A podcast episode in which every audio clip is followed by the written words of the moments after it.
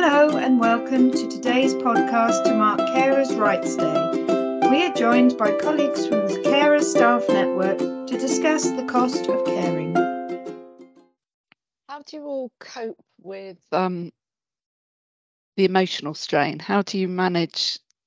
Because there's a huge amount of stress placed upon us as carers, and you know, mental health um, issues we're probably more at risk because of the stress levels. How how do you how do you all deal with the emotional strain of caring?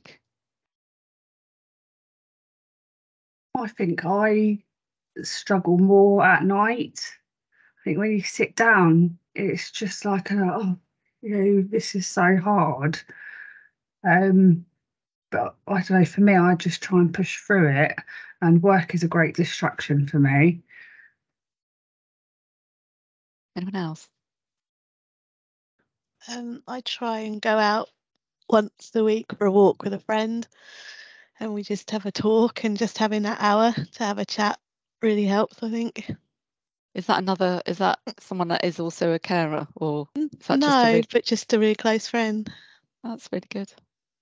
I've got some wonderful colleagues. So if I'm having a really bad day, which happens, um, I've got such a supportive team. I, I only have to pick up the phone and have a little vent, and uh, it, it makes you feel so much better, doesn't it? When you just offload on somebody. Yeah.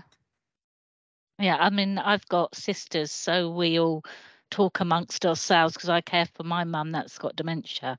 So we sort of share the responsibilities. So we, yeah, we talk amongst ourselves, and I can, you know, I can talk to my sisters, and they, I can feel when they're stressed um, about things, and I just listen. Um, and I think that's what we all do for each other. We just listen, and I, and also I do meet up with friends when I think I need to speak to somebody other than my sisters because there's other issues that go on when you're caring and it you know and you just need to speak sometimes to to a different person because you then get a different point of view about Mm. it and they can give you a they may be able to give you advice because you know one of my friends in, is in a different but similar situation and she she'll give me advice of how she's dealt with things so that's you know i find that really useful